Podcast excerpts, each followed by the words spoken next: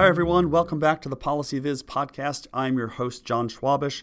And on this week's episode, I get to chat with my good friend, Rob Simmon, who currently works at Planet out in California. Rob is a data visualization expert. He's a designer. He makes maps. He makes data viz. He works with satellites. He does a lot of work with color and accessibility.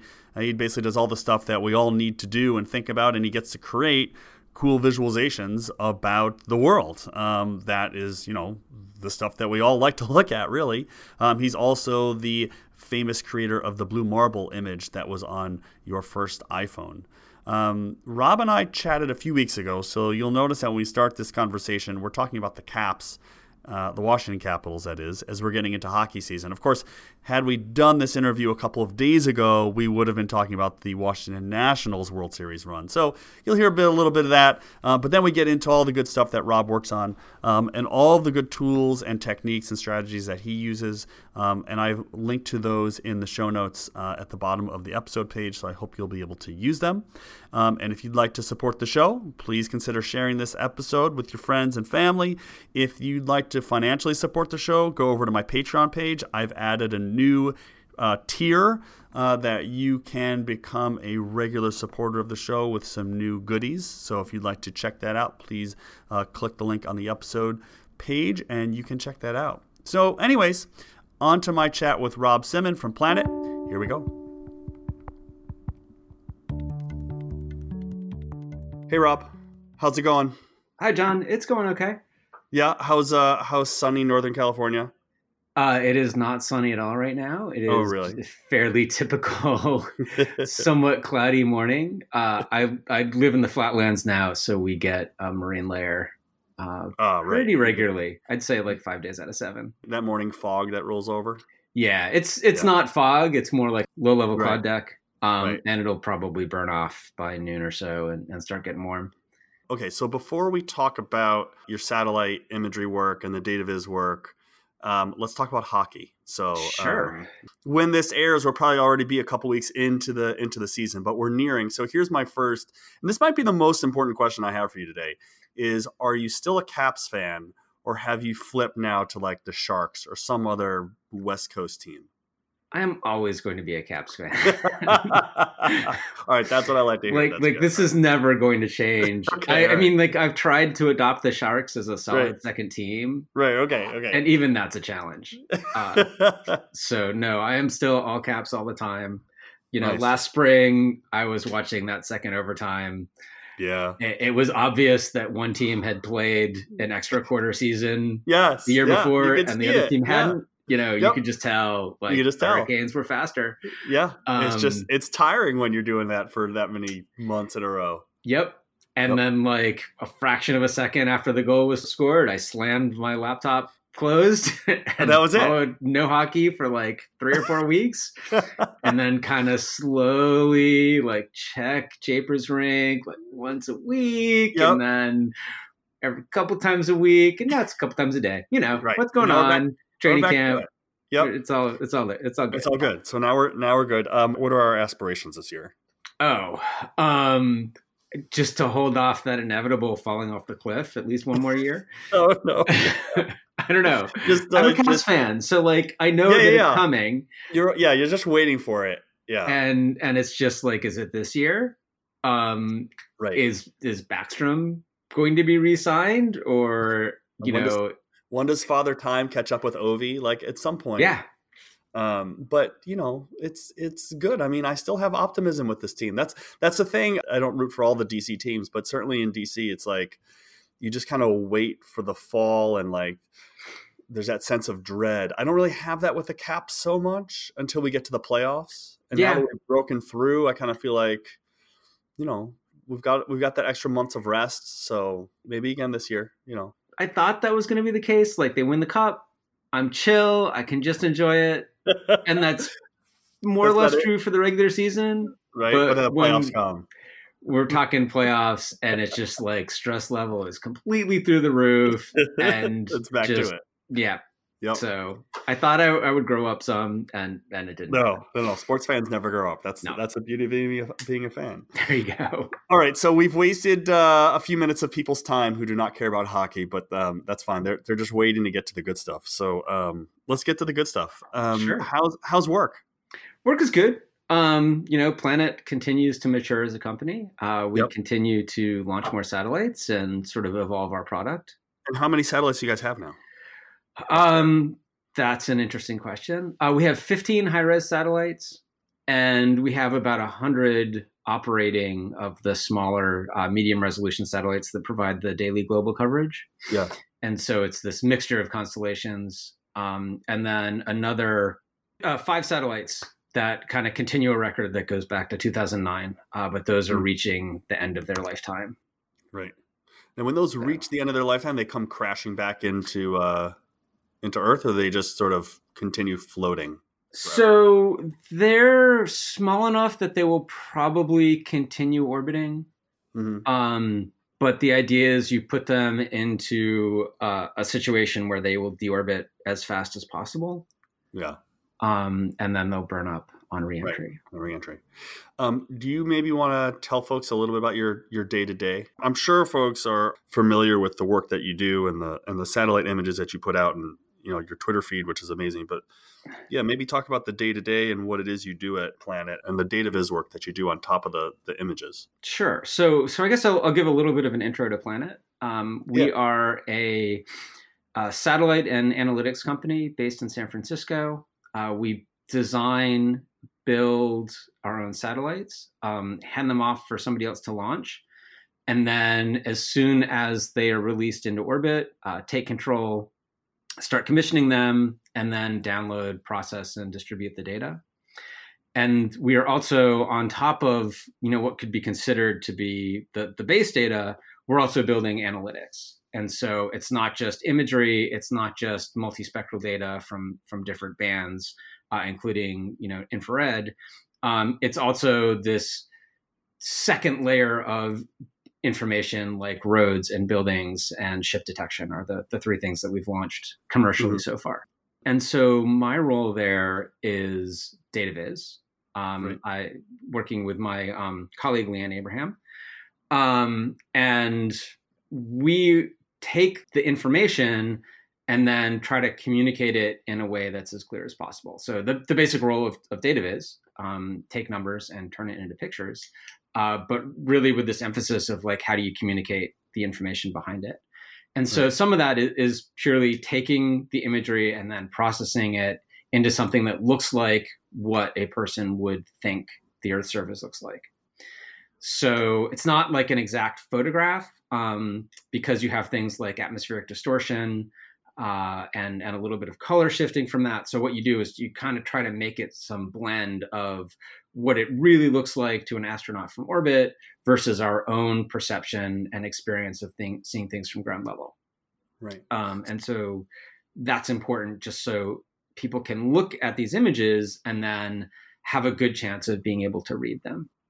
So what does that entail to do that? So you take that image that comes in and it, and it doesn't look familiar to, you know, me, for example. What do you have to physically do to the data or to the image to make it look like something that I would recognize? Sure. So um, the data that's coming down is data. Um, so it's one of those things where there's actually a, a very fuzzy line between like what's a picture and what's a data set. Mm-hmm. Um, but these are calibrated data sets, so we know how much energy essentially is reaching the sensor from the top of the atmosphere. Um, and that's coming down as a, a linear measurement. Uh, our senses, including our vision, tend to be very nonlinear. Um, so, sort of the first step is to uh, non-linearize that. Uh, in sort of semi-technical terms, you can say it's applying a gamma correction. Uh, it's the same thing Mhm. if you you pull something in in Photoshop and like adjust that gamma curve. And Okay. so basically, you see bigger differences in darker areas of an image and smaller differences in brighter areas of an image. And so you're you're accounting for that difference. Um, and then the slices of spectrum that the satellite is picking up on are different than sort of these broad swaths of spectrum that our eyes see. Um, and so you're trying to adjust the red, green, and blue components of that to match um, sort of a more natural response. And then taking out some of the atmosphere. So if you notice, I mean, everybody knows this, you look up, the sky's blue. Um, that same blueness is actually captured by satellites. Um, and it really interferes with sort of the fidelity of the image, again, from that perspective of what do things look like to us on the ground? Yeah. And so adjusting for that. And, and in some ways, that's actually the most challenging because the atmosphere is very inconsistent. And so if I'm doing the desert over Riyadh, you know, that's a completely different problem than Hawaii or like a smoky image over the Amazon rainforest or right. Indonesian Borneo. And presumably, when I'm looking at an image that you have worked on versus an image that some other company or government agency or NASA has worked on, it's completely feasible, right? That those two images would look different based on the work that you and whoever your counterpart is is doing on those, right? Yeah. So there's really kind of a couple different approaches. So first of all, everybody, NASA, Maxar, Planet, um, we're all generating far too much imagery, like far, far, far, several orders of magnitude too much imagery for like a person to process it, right? Yeah. Um, and so there's automated techniques of doing this work. Um, and so basically, it's the same thing that's happening when you're you're taking a camera, and the camera is basically making a whole bunch of decisions. Uh, this is a digital camera, obviously, about sort of how to process the image. Like you know, you can like pick different white balances and things like that. But in most cases, you know, that's all happening automatically, and you can do that. Um, yep. Or you can take the approach of we're imaging the Earth from space, and then we should try to process everything consistently. And so one approach sort of gives you a better image. Each individual image stands on its own, uh, with a, a handful of exceptions. And the other approach gives you consistency so that you can stack a whole bunch of images in time, and then they're all going to look smooth and and look hmm. even. Right. So when a person comes in, you kind of can get the best of both worlds um, at the expense of the time and effort and expertise. And my dog hears me talking and is getting very upset. So she's coming in and squeaking. Um, so I'm going to pet her and hope that she stays quiet. Right. Um, anyhow, uh, let me restart a little bit of that. Um, yeah. Okay, so if you obviously you can't have a person processing all of this imagery, uh, and so you have the two different automated approaches, but sometimes for like very deep analysis, for marketing purposes, for getting things out to journalists, you might want to have somebody do a hand touch job. And so the advantage of that is that you can really optimize the image to show a particular feature, a particular area, and you can get a series of images that are both um, show what you want to show and are consistent over time or over space. And, and that's really, really difficult to do in an automated way. Uh, you can do it a little bit.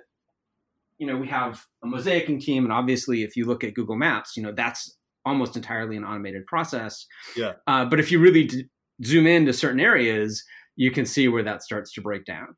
Mm-hmm. Um, and so this problem of turning a very big, very heterogeneous Earth into a consistent look and feel, especially when you throw in the time dimension, is is really hard to fix. Um, and so I work both on that hand touched and then also work with the software engineers to try to figure out the best ways to do this on a consistent basis.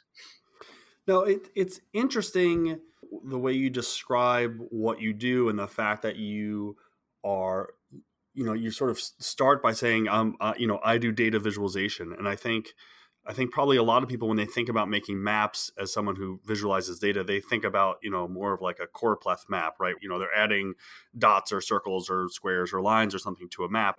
Maybe it's just me, but I, you have a totally different take on, or I guess task to do with maps and I think a lot of us do.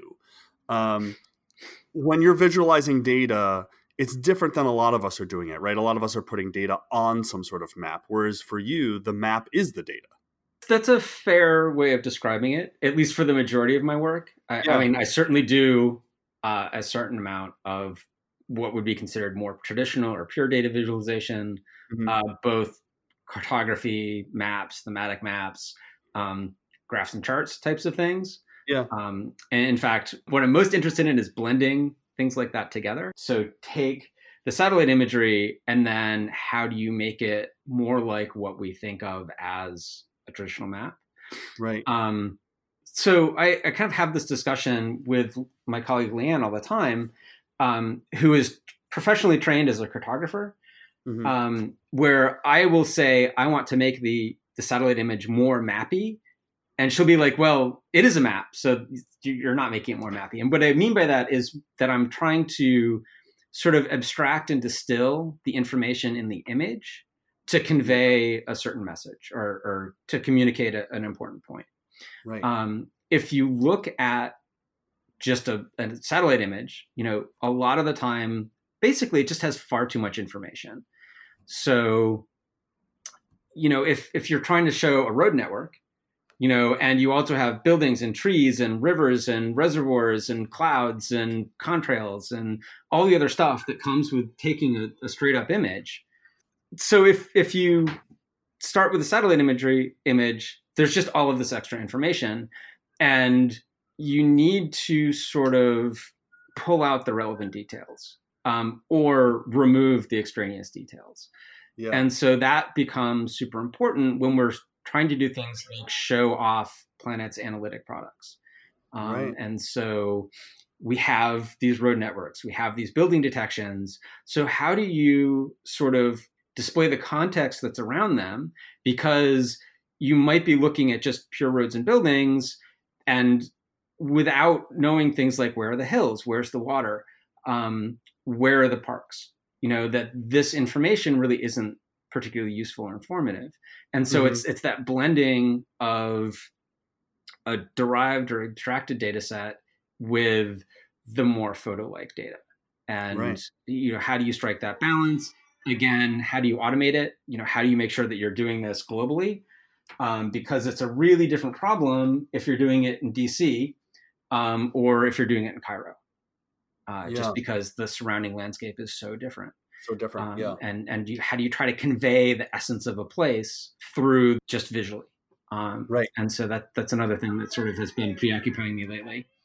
Right. Yeah, that's really interesting. I also wonder when you are working either with colleagues at Planet or, or other folks when you're working with them, how they view the work that you do. I mean, I know a lot of uh, people who are in, let's say, closer to the data side of data visualization. Maybe they're not making custom infographics and, and they're not designers by, by training, right? They're data scientists or, or what have you by training. So I wonder when you're talking to either you know folks that you work with or, or other people or whoever, do they view this work as design? Do they view it as data visualization? How do they approach it? I have this thing when I hear people say, "Can you make this graph pop or you know make it look better make it look pretty that like i feel like a designer loses their wings every time they hear something like that. So but like how do how do people like how do people view your job in this role? Like is it design? Is it data? Like how do they approach you and and sort of communicate what they want you to do? I, I think it's really mixed. Um mm-hmm. certainly you know there are times when people approach it as what I'm doing is a purely aesthetic task. Like yeah. make it, Rob makes the the images look pretty. Yeah. Um, and that's true, but it, in my opinion, that's really only a small amount of the story. Um, really, what I'm trying to do is improve the communication. So, yeah. you know, I am working for Planet. Um, before that, I worked for NASA, and my role was to make sure that the people with a message um, the scientists, the engineers, the communications team, that we convey that message in the best way possible. Mm. And the decisions I'm making are trying to make sure that that comes through loud and clear. And part of that is to make things, you know, quote unquote, look good. Um, but we also know that a lot of the rules in data visualization or, or, guidelines. You know, it's very hard to say that there are hard and fast rules in data. Yeah. There's obviously a handful, but we follow these guidelines to make good design decisions. And they kind of have a side effect of making things look more aesthetically pleasing, but mm-hmm. it's not mm-hmm. the main goal. So, yeah. like a lot of the reduction of extraneous information, a lot of good choices in colors. Yes, they have an aesthetic impact, but they also focus you in on the data they don't distract you. They make sure that you can differentiate values from one another and that your perception of that difference is accurate. And so you're, you're, that's really my main goal. Yeah that's a really interesting way to think about it right? It's it is an aesthetic approach or aesthetic decision but you're coming at it from a different perspective. It's not coming at it from let's make this thing look pretty. Let's make this thing better and that's how we get to sort of this end goal um, where where others review it as an aesthetic change but that's really not how we approached it yeah, yeah. i mean there's a um, quote that i've seen floating around every once in a while that's uh, i'm a designer not an effing screwdriver um, so, so, like yeah I'm, I'm not just doing this one kind of simple thing as a field we're bringing a yeah. wealth of experience a wealth of knowledge um, a lot of it based on research to try to improve the transmission of information from one person to another. Yeah. Yeah, really interesting. Um, what else do you get to create when you're there? I obviously wait for your tweets to come out with cool satellite imagery, but like what other stuff do you get to create with all the I mean, you're getting a lot of data that's pouring through. So do you get to create other things and and toy around a little bit? So yeah, definitely. Um, I've been talking about these analytics products. Uh, yeah. And so like one thing that's been coming out more and more recently is examples of these and, and sort of how do you convey the fact that we can now run uh, roads and building detection across the whole world. Um, and, and again, I sort of touched on this that sometimes it's difficult to show the same information uh, within completely different environments. Mm-hmm. Um, and so like you know trying to optimize that process. So you know we take our data set um, we take the abstractions on top of that. Um, and so you have a road layer you have a building layer you have our imagery and then what else can we pull in? So can we pull in a digital elevation model? So basically a terrain map um, with elevation described as a number you know meters or, or feet or whatever um, and if we add some hill shading, you know, does that provide context? Well, in North Korea, that's a great technique. Um, mm. Again, in, in, Cairo, which is pretty flat, uh, yeah. it doesn't work so well. You know, or, or, anywhere where there's little terrain, like the American Midwest, um, yeah. you you don't really get much out of that. So okay, so we take that and we blend it in. Um, do we bring in information from like OpenStreetMaps and start plotting in riverways and coastlines and municipal boundaries and things like that. And so, like, how much extra information do you need to use to make your core information make sense? Um, right. And so, this is in in many ways, this is like a conventional cartographic challenge. Yeah. Um, yeah.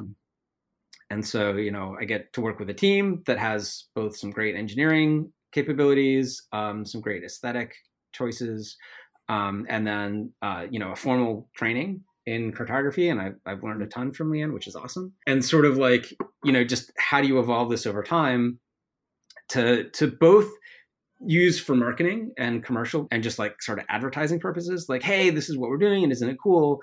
But then you know when we start to build the tools that allow our everyday users to work with this data you know how do you make sure that that tool is giving people the best experience possible? Yeah right right right right.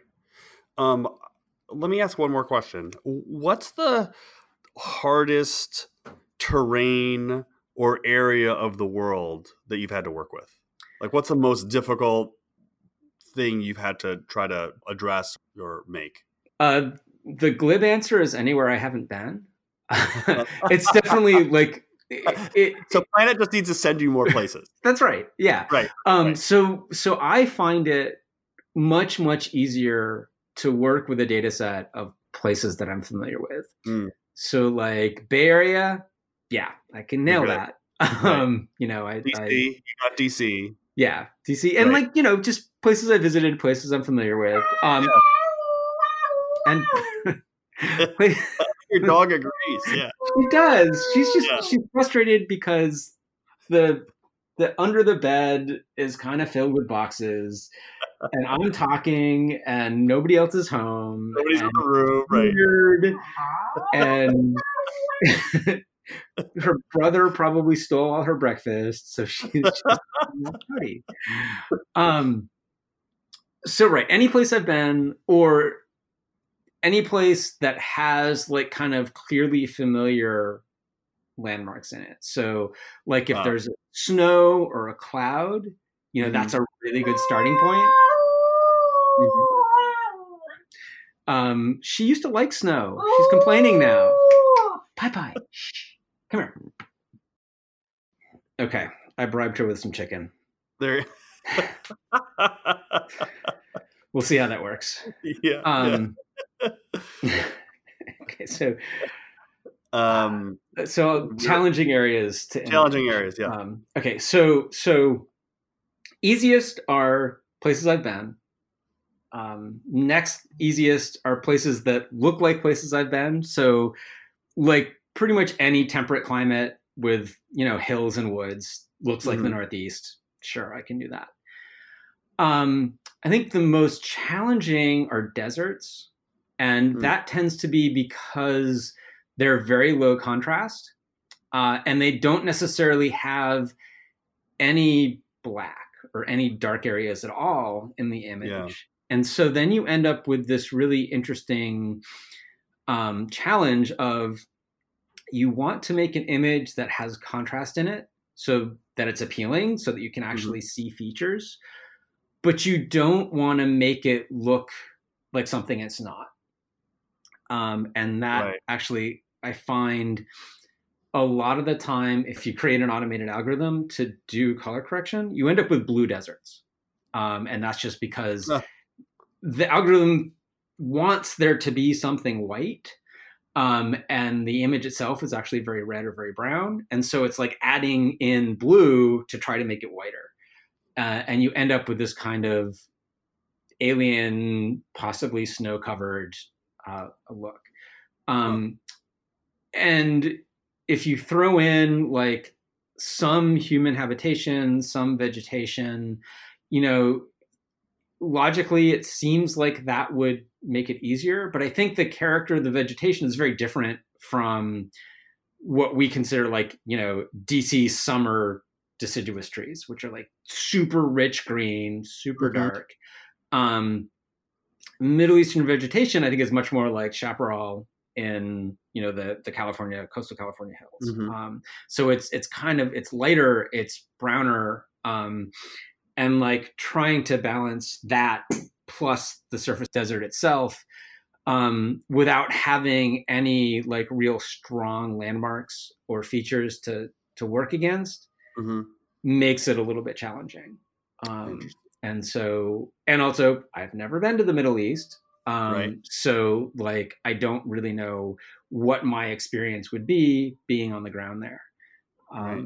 and and so that's why i think i find it difficult Yeah. Well, it would be interesting to see, like the the Rob Simmon evaluation, right? Would be interesting to make you do some maps now of Cairo, and then send you to Cairo for a couple weeks, and then uh, get you some new imagery of Cairo and make you redo those and see if see how different they look. Yeah i, I endorse this project john I would, love to do that So we have a goal. We're going to have a Kickstarter, and we're going to get Rob to Cairo. there we And, go uh, so All the next uh, cartography conference that comes up, uh, please uh, locate somewhere in the Middle East, and we're going to have a, a Rob Simmon evaluation. It's going to be great.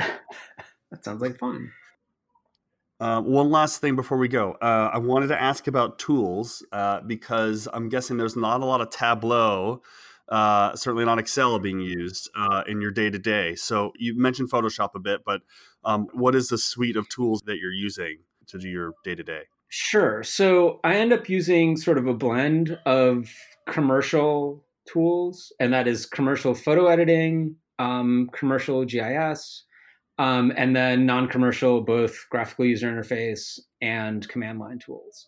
Hmm. And so I think I spend most of my time in Photoshop and a plugin called Geographic Imager. And what that does is it allows Photoshop to maintain the geographic information that's in a satellite image or a map. Um, and so, like if you're familiar with a geotiff, it can read geotiffs, it can stitch geotiffs, it can reproject geotiffs, and then when you save an image, it preserves all of that information. And so that means when I work on an image and I export it, you can then bring it in to some other type of map making software and overlay things, or you can compare it to data um, or do analysis uh, oh, without destroying all of that information. Right. So um, what what what do you have and what do you have to do about the I assume that like some of the file sizes here can get pretty huge. Uh, that just is requires a little bit of patience. um, it requires a lot of RAM and doing things like getting a SSD drive specifically to act as a cache. Oh, yeah. Um, I had some interesting times a week or so ago where I was working with an image that was large enough that it was over the four gigabyte TIFF file size. Um, and so I had to sort of jump through some hoops to manage to save the the image that I wanted and to keep all the information in the GeoTIFF. Wow. Um, right. And and so one thing to remember with satellite imagery is generally speaking, it starts at 16 bits per channel, not 8 bits per channel. Mm-hmm. So right off the bat, it's twice as big as a normal image for the same dimensions. Mm-hmm. Um, and then oftentimes there's additional channels. So you have red, green, blue, and near infrared. So that's another, you know, 25% file size. Mm-hmm. Right. Um, so you sort of learn the tricks um, and try to make as much of your process repeatable so that if something does go wrong that you can then go back and recover it without starting over from scratch uh, although i hmm. have had to do that sometimes yeah. Um, but yeah generally speaking fast computers um, a lot of ram a lot of disk space we've actually been using google drive a lot lately which has some magic caching um, which seems to be working pretty well for getting files between different people. Hmm. Um, so so that's definitely part of the challenge. Um, and then compression, like make sure you're saving the images uh, with what's called LZW compression, which is more efficient at the expense of slower to save, uh, but can help you know alleviate some of these problems later on. Right. Um, then let's see. Also, oftentimes use Illustrator uh, with mm-hmm. another um, Avenza plugin called MAPublisher, and it's basically the same thing for Illustrator that Geographic Imager is for Photoshop. And so it allows you to bring in vector data sets. Um, so shape files, GeoJSON, things like that, and then combine them with the imagery itself uh, and keep all of the alignment, all of the scale, all of that stuff.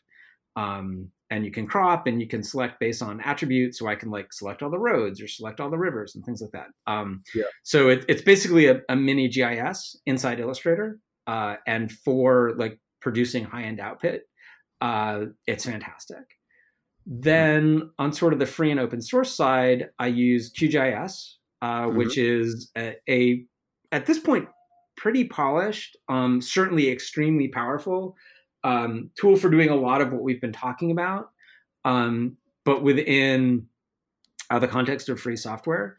And then that's built on something called GDAL, which is a library for working with geographic data. And so I wrote a series of posts um, called A Gentle Introduction to GDAL, which basically walks through why you'd want to use it, how you use it to perform basic tasks, uh, and then gives some examples and, and sample data sets and things like that.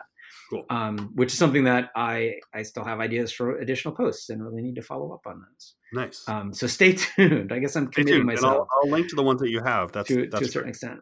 Um, yeah. And then i have also written about processing satellite data in Photoshop and in QGIS, so that you you don't have to have the outlay because um, some of these tools can be pretty expensive, uh, especially to maintain them. Yeah, right. I'm sure. I'm sure. Cool. Um, Great, man. Well, I'll put this on the site, and um, I'll look forward to seeing some more of your uh, of cool images, and uh, hopefully, maybe we'll be even uh, hook up this uh, next few months so we can go see a game together. Uh, that would be great. It's, All right. Uh, they do play the Sharks every once in a they while. They do. Yeah, they do. They do. I was I was looking a few days ago, so I'll have to time my trip to California appropriately. Sounds like a good plan. Thanks, Rob. This was fun. All right, you're welcome. Bye.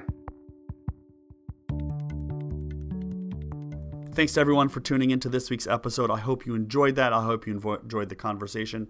And I hope you'll keep tuning in every other week to the show. I've got some great episodes coming up for the rest of 2019. And if you'd like to support the show, please again consider sharing it uh, with your networks. Please consider leaving a review on iTunes or Stitcher or your favorite podcast provider. And if you'd like to financially support the show, please head over to my Patreon page where I now have a new tier, including one where you can get your own set of data visualization postcards just for a low monthly donation to help support the show. So until next time, this has been the PolicyViz podcast. Thanks so much for listening.